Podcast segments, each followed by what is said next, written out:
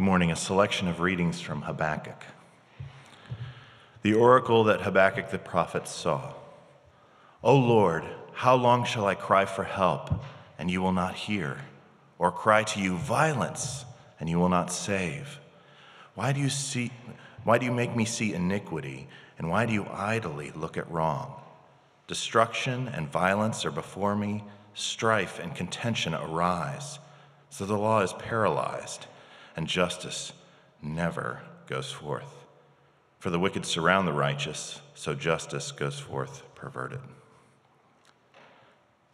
I will take my stand at my watchpost and station myself on the tower, and look out to see what he will say to me, and what I will answer concerning my complaint. And the Lord answered me, write the vision, make it plain on tablets, so that he may run who reads it. For still the vision awaits its appointed time, it hastens to the end, it will not lie. If it seems slow, wait for it. It will surely come, it will not delay. Behold, his soul is puffed up, it is not upright within him, but the righteous shall live by his faith. Though the fig tree should not blossom, nor fruit be on the vines, the produce of the olive fail, and the fields yield no food, the flock be cut off from the fold, and there be no herd in the stalls, yet I will rejoice in the Lord, I will take joy in the God of my salvation. God, the Lord is my strength. He makes my feet like the deer's. He makes me tread on my high places. To the choir master with stringed instruments. The word of the Lord. Thank you, God. So today is the first Sunday of Advent, and uh, I'm not sure of everyone's church background, you know, what, what you experienced growing up, but I, I expect, at least for some of us, you know, Advent is a word we've heard, but maybe it's a foreign concept. Maybe the most you know about it is it's that season of the year, you know, the month or so before Christmas, uh, when you can get a, a calendar that is filled with some really bad candy that you get to eat for twenty-five days. And uh, I know for me growing up, what Advent meant was that my mom would take out the homemade Advent calendar that she had made with all with twenty-five pockets in it, and my sister and I would fight over, you know, who got to take out the cut-up piece of fruit roll-up and eat it each and every day. And and you got to be on fruit roll-ups by the end of uh, it was basically fruit jerky uh, by the time we got to Christmas. But I but I still I looked forward to it each and every year. But Advent, it's it's about so much more, of course, than than the weeks leading up to Christmas. Advent, when we properly understand it, it's the beginning of the church year. So happy New Year, everyone. And and when we understand this season and we truly embrace it, we can see that this is, is God's gift to the church. That it's a season of darkness, of silence, of waiting. And in the midst of, of the hustle and the bustle that surrounds us and even at times threatens to just envelop us and overwhelm us, Advent exists as this kind of sanctuary. The great Episcopalian preacher Fleming Rutledge says of Advent, of all the seasons of the church year, Advent most closely mirrors the daily lives of Christians and of the church. In a very real sense, the Christian community lives in Advent all the time. It can well be called the time between, because the people of God live in, in the time between the first coming of Christ, incognito in the stable in Bethlehem, and his second coming in glory to judge the living and the dead. Advent contains within itself the crucial balance of the now and the not yet that our faith requires. The disappointment, brokenness, suffering, and pain that characterize life in this present world is held in dynamic tension with the promise of future glory that is yet to come. In that Advent tension between the already and the not yet, that's where the church lives its life. That's where each and every Christian lives his or her life. And I love that little phrase that she uses, the time between. Because that's where we all are. The time between Christ's first coming and his second. The time between our birth and our death. The time between whatever it is that came before and whatever it is that we're hoping will come next, that human life, church life, Christian life, they are all lived in the time between. And in that time, we walk by faith and not by sight. That's why during Advent we read the prophets. who spoke uh, God's word to the people about a future that they could not see, but was promised. The prophets spoke during dark times, evil times even. And they spoke of, of a future that was rooted in God's past faithfulness, but was looking forward to a future when God would come to deal with all of the darkness, all of the brokenness, all of the evil, and he would set the world right. Habakkuk is our prophetic guide this morning on, on what it means to live in the time between of Advent. But here's the thing about Habakkuk. It's not just that his name is difficult to pronounce and intimidating when you see on the page, but, but Habakkuk, you could go to church your whole life and never hear a sermon on Habakkuk. So now you can all die saying that that never happened to you, okay? Uh, my gift at this beginning of Advent season. But, but Habakkuk, like, he's important in the sense for most church folks in that if you know of Habakkuk at all, it's the fact that Paul quotes Habakkuk two four. Uh, at the beginning of his letter to the Romans with these words, the righteous will live by faith. So that's where Habakkuk, you know, kind of, that's his, his calling card, his claim to fame, and it's a beautiful one at that. And that is his central message, that, that the righteous, those who are right in God's eyes, live by and live from faith, faith in God, revealed in Jesus Christ, and God's own faithfulness. But there's so much more to to living by faith than meets the eye, and we see it in Habakkuk's life and his message, both. Habakkuk wrestles with the central question of how can a good God seem to allow evil to run free? He's like a little book of Job, you know, a kind of more digestible version of the book of Job. And so he deserves a better introduction than I can give him. And so to, to it properly introduce Habakkuk, I want to use the words of Eugene Peterson, the now late, great Eugene Peterson, he who uh, did the Message translation or, para- or paraphrase. And, and Eugene, as I say, the Message is worth it for his little short introductions that he gives to each and every book of the Bible. And so here's how Eugene Peterson introduces Habakkuk. He says, living by faith is a bewildering adventure. We rarely know what's coming next, and not many things turn out in the way we anticipate. It is natural to assume that since I am God's chosen and beloved, I will get favorable treatment from the God who favors me so extravagantly. It is not unreasonable to expect that from the time I become his follower, I will be exempt from the dead ends, muddy detours, and cruel treatment from the travelers I meet daily who are walking in the other direction. That God followers don't get preferential treatment in life always comes as a surprise. But it's also a surprise to find that there are a few men and women within the Bible who show up alongside us at such moments. The prophet, the prophet Habakkuk is one of them, and a most welcome companion he is. Most prophets, most of the time, speak God's word to us. They are preachers calling us to listen to God's words of judgment and salvation, confrontation and comfort. They face us with God as he is, not as we imagine him to be. Most prophets are in-your-face assertive, not given to tact, not diplomatic, as they insist we pay attention to God. But Habakkuk speaks our words to God. He gives voice to our bewilderment, articulates our puzzled attempts to make sense of things, faces God with our disappointments with God. He insists that God pay attention to us, and he insists with a prophet's characteristic, no-nonsense blunt, uh, bluntness.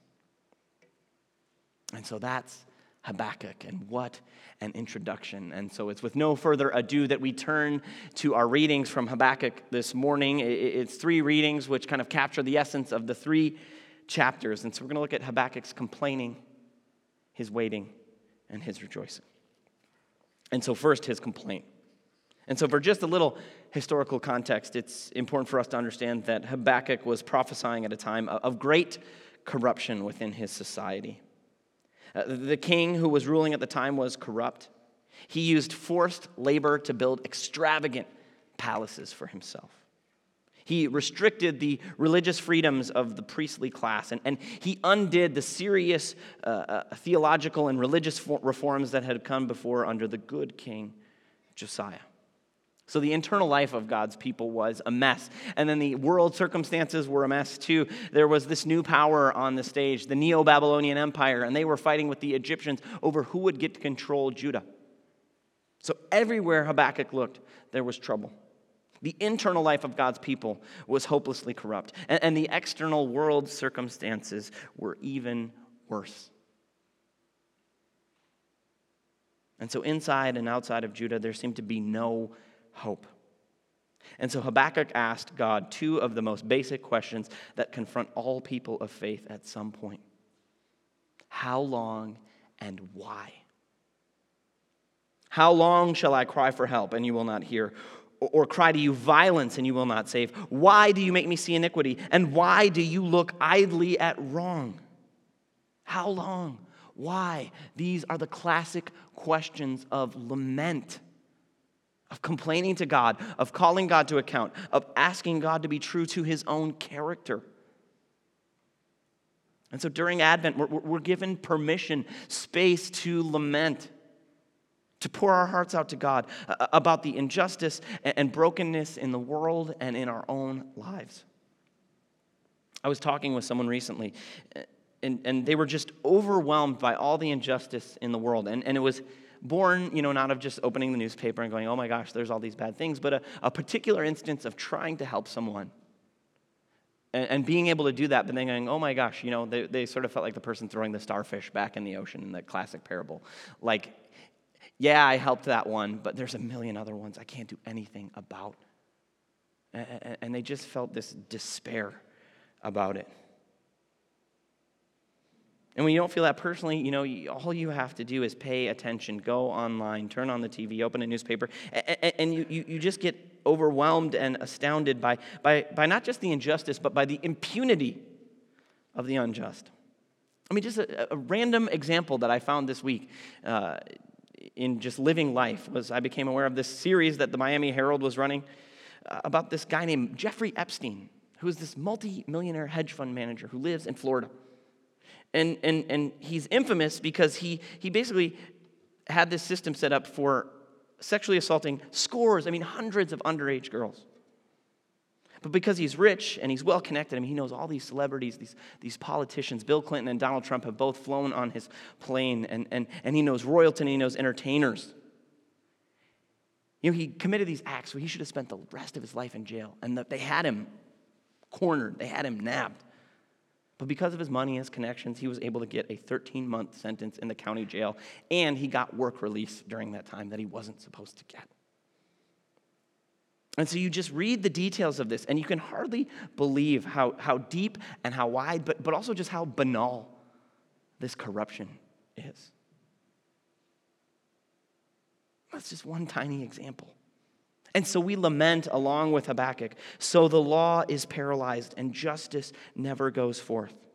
For the wicked surround the righteous, so justice goes forth perverted. And then there's the evil and the injustice that touches us personally.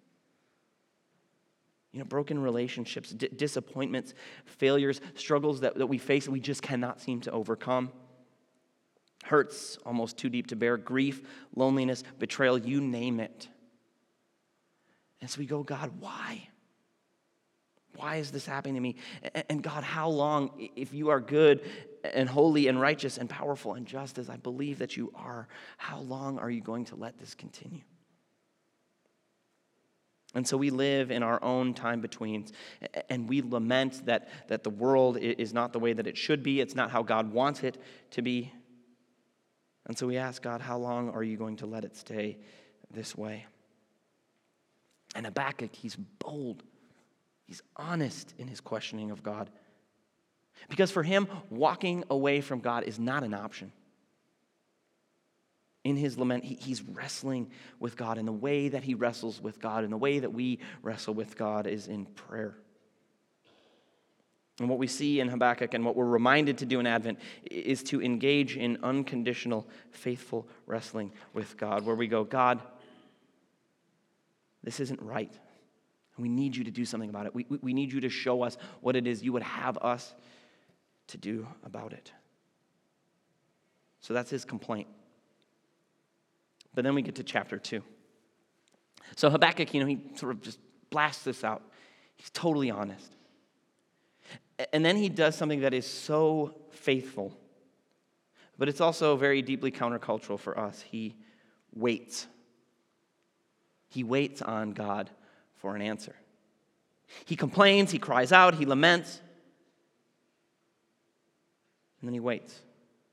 And he knows if he's going to make sense of this seeming contradiction between, you know, the state uh, uh, of, of his society and, and of the world and his own life and, and the reality of God's goodness, he's going to have to wait on God for an answer, because that's not something that any human ingenuity or wisdom is going to be able to reconcile. He's got to wait and live with that paradox.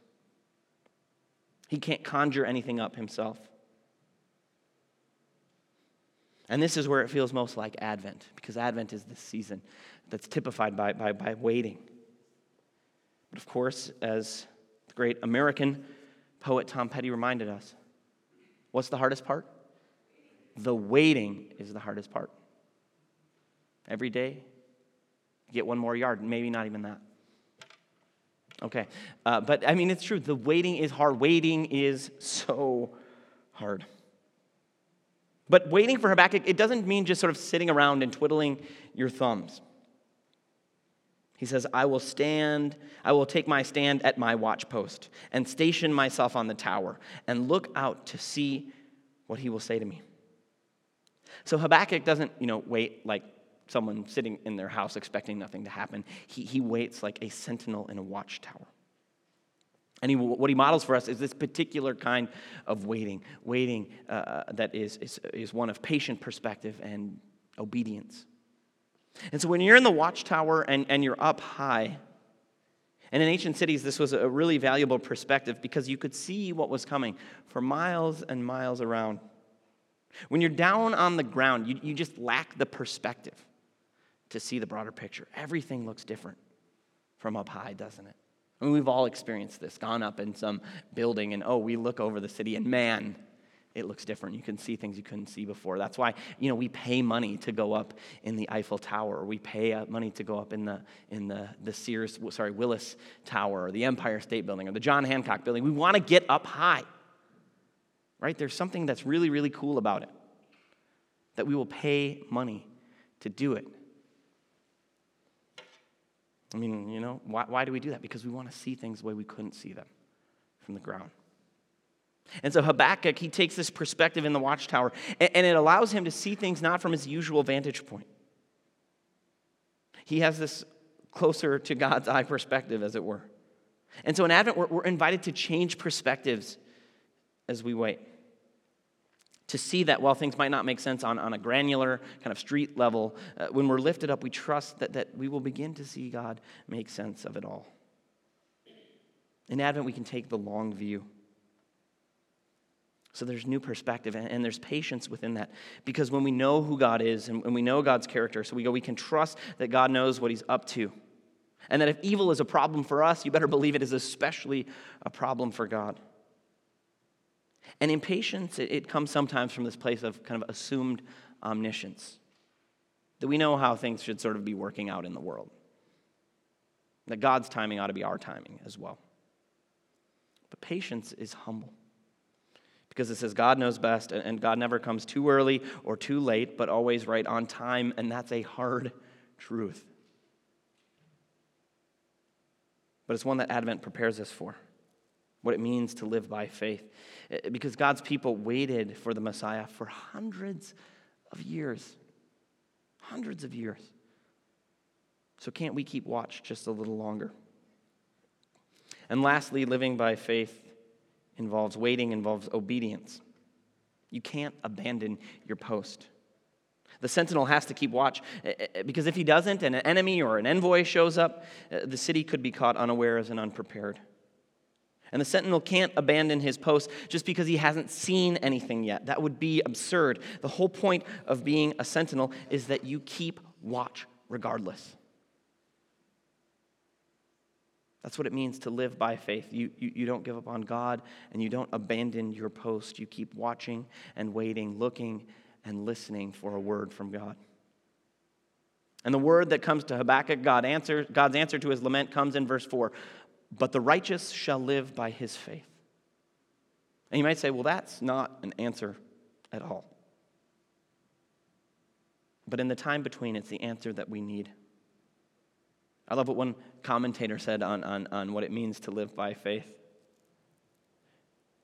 They wrote, in his, manif- in his poem, Manifesto, the Mad Farmer Liberation Front, which is, I know, a favorite of uh, John Strand and, and, and Katie Sherman. They love them some Wendell Berry, so much so that they named their second son after him, our own Wendell.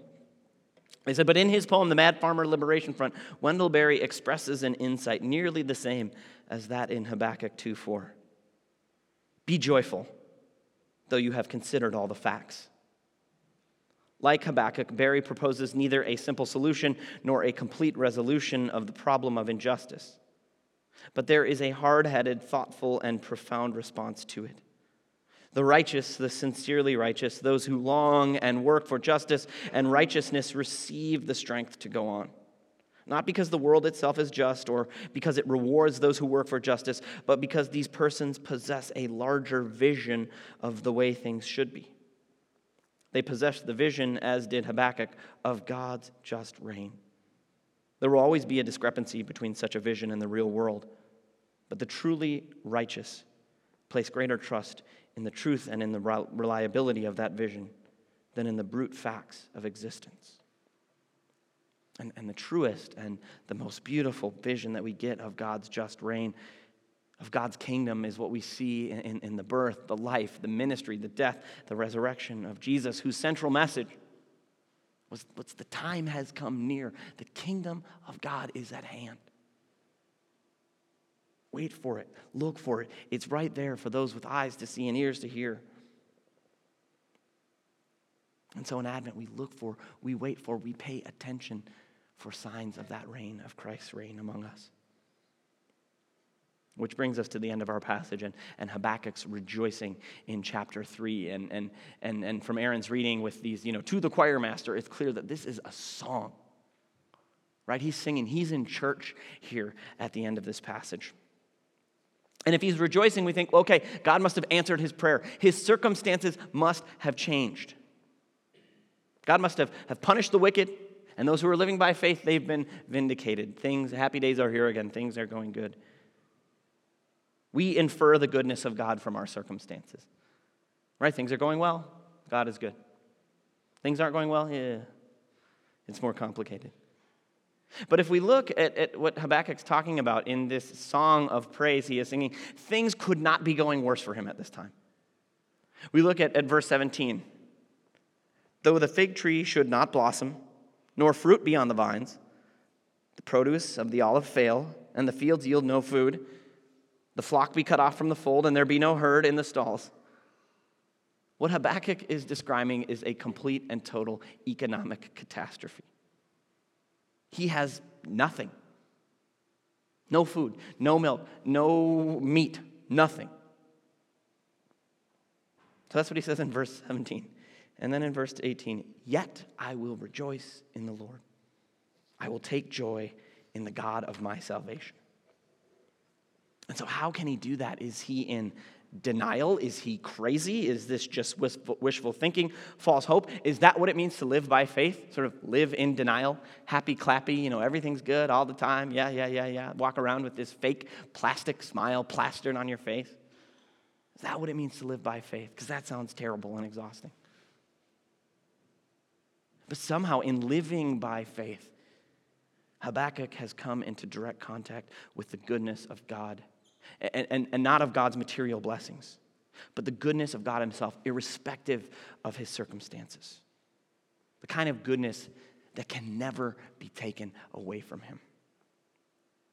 See, we can rejoice in whatever circumstances when we live for something and from something that can never be taken away from us. It's cliche, but I'm sorry. It's a great illustration of this principle, so I'm going to use it anyway. Mea culpa, maxima, mea culpa. But it's from one of my favorite movies, too. So it's in the great classic film, Braveheart. And you know what scene pretty soon that I'm talking about, where William Wallace says, they may take our lives, but they will never take our freedom. And the Scottish army goes wild. I mean, it's such a, it's such a powerful moment. Because he says we're living for something that, that they can never take away from us. That's more important than what they can take away from us. And so when we live by faith, we can say they may take our figs, our grapes, our olives, our grain, our goats, our cattle, but they're never going to take away our joy in the Lord. They may take away our jobs, our health, our social status, our cultural influence, our friendships, et cetera, but, but, but they're never going to be able to take away our God. So in the time between, we learn to live by faith and thus find a joy in the Lord that can't be taken away from us no matter what is happening in the world around us. We have that joy because we believe in a coming Messiah who, who modeled that, who gave up everything for us. He gave up the riches and glory of heaven to be born as a helpless baby in a manger in Bethlehem. He said, foxes have holes and birds have nests, but, but, but I have no place to even lay my head. I've got nothing. At Calvary, he gave up everything, all of his royal dignity. He, he even had his clothes stripped as he hung naked on the cross for us. He gave up this intimate and unbroken relationship to the Father, crying out, "My God, my God, why hast thou forsaken me?" He gave up his very life, saying, "Father, into your hands I commend my spirit." Jesus became nothing to give us everything. He died to give us life. He became poor to make us rich. And so when we live by faith in him, we know that no matter what happens in the end, God is going to turn this world right side up. That's the canticle of the turning, right? God is going to turn this thing right side up. And that's the vision we believe in and we live for, and no one or nothing can take that from us. So we complain, we wait, and we rejoice. And that's why this beautiful vision at the end, we're, we're like deer running on the mountain, which the top of the mountain, that's the most dangerous place to be, but it's also the most safe place to be. And I'll never forget the first time I was in Colorado, and we were just up on a mountain, and randomly some, I, I think they were mule deer, I don't know what, they just ran by us on the mountain. And it was terrifying because you're like, how can they do that? And it was like, no thing, they were just running by on the mountain. And up there, they're safe. Ain't no predators on top of the mountain. They're good. Right? They can look down. They can see everything. Nothing can touch them. And so they can run free in the most dangerous place in the world where you or I tread carefully. They just run. They just run. And that's a beautiful image that Habakkuk gives us. He says we're like deer on top of a mountain. Yeah, it's dangerous. But nothing, nothing can touch us here. When we live by faith, adversity is something that doesn't drag us down, but it lifts us up. And so I close very uh, briefly with this. Uh, Jonathan Edwards, who was the, the great American theologian. I find this is so funny. His first recorded sermon that they have, the records uh, that they have uh, of this, was he preached this sermon when he was eighteen years old. Um, and it's the very first one that, that they have that he wrote down. And it was this sermon called Christian Happiness. And so uh, in all the sermons that Edwards gave, there was always this one central doctrine that he was trying to elucidate. So he'd say, I want to explain this doctrine, and so this is the biblical text that I'm using, and I'm going to use that to explicate it, elucidate this. And so his thesis that he was trying to prove with this sermon was this, that a good person is happy, is a happy person, whatever his or her outward circumstances. And there's three reasons for this. Whatever bad that happens to us, God will eventually turn out for good. And this is Romans eight, right? That God works all things together for the good of those who love him and who are called according to God's purposes. So he says, whatever bad happens, eventually, eventually, eventually, God is going to turn out for good. And the second reason that this is true is, is that whatever good things we have are things, truly good things, are things that can never, ever, ever be taken away from us. These are things like the assurance uh, of our salvation, or that we are, are God's precious uh, children in Jesus Christ. Also Romans eight, neither life nor death, angels nor demons, you know, anything, nothing in all creation can separate us from the love of God in Jesus Christ our Lord. And third, and this is the thing that we claim most specifically in, in this season of Advent, is this: the best is yet to come. So whatever is bad, God will turn to good. Whatever is truly good, no one can take away from us. And lastly, the best is yet to come. Also, Romans eight, where Paul says, "For I consider that the sufferings of this present time are not worth comparing to the glory that is to be revealed to us." So friends, let us claim that. Let us live from that. The best is yet to come. In the name of the Father, and of the Son, and of the Holy Spirit, amen. Please pray with me.